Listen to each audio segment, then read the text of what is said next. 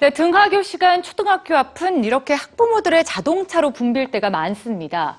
많은 학생들이 부모의 차를 타고 함께 등하교를 하기 때문인데요.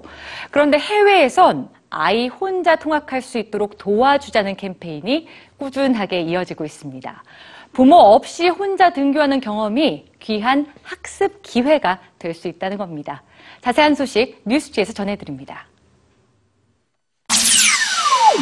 부모 없이 혼자 학교에 갈 준비가 됐나요? 미국 오리건주 교통국에서 학부모를 대상으로 제작한 포스터도 같은 질문을 합니다. 자녀 혼자서도 안전하게 학교에 갈 수 있도록 도와주라는 건데요.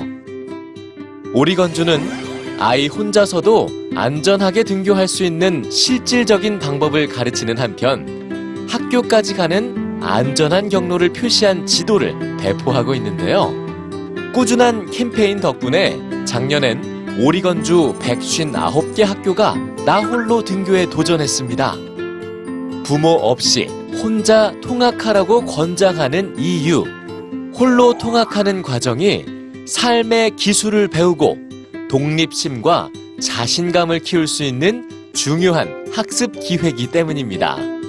학생들에게 아침 식사보다 더 좋은 건 걷거나 자전거로 등교하는 거라는 연구 결과도 있죠. 어떻게 등교하느냐에 따라서 학교 도착 후 집중력에서 차이가 났는데요.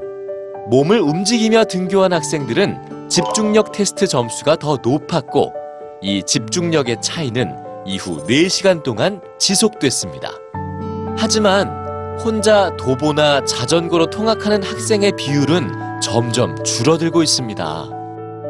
캐나다 토론토의 보고서에 따르면 학교까지의 거리가 2km 미만으로 충분히 도보 가능한 거리에 있어도 소수의 어린이만 혼자 도보로 통학을 합니다. 영국의 경우 지난 20년간 부모의 자동차로 등교하는 비율은 두 배 증가했고 초등학생 40%가 매일 부모와 함께 등교합니다. 가장 큰 이유 중 하나는 등교길에 도사리고 있는 위험 때문이죠. 미국 연방 정부는 2006년부터 안전한 학교 경로 프로그램을 지원하고 있습니다. 학생들이 혼자 학교에 오는 걸 가능하게 하겠다는 건데요. 혼자서도 안전하게 등교할 수 있도록 기반 시설을 확충하고 이웃들이 등교길의 보호자이자 감시자로 나설 수 있도록 노력하고 있습니다. 하지만 나 홀로 통학을 가능케 하는 가장 중요한 요소는 부모의 결심과 판단입니다. 일주일에 하루 자녀의 도보 등교길을 함께 연습해보는 날로 정해보는 건 어떨까요?